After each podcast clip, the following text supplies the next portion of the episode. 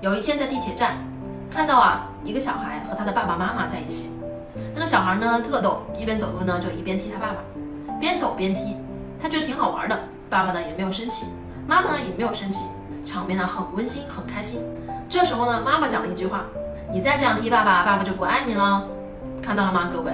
这个东西啊已经成为了我们的口头禅，已经成为了我们跟孩子沟通的最简单的方式，张口就是不爱你喽。你这样就没人喜欢你哦。都喜欢乖孩子，你这样就不乖哦。我们整天用乖不乖、爱不爱这样的事来开玩笑，所以他都会进入孩子的认识当中。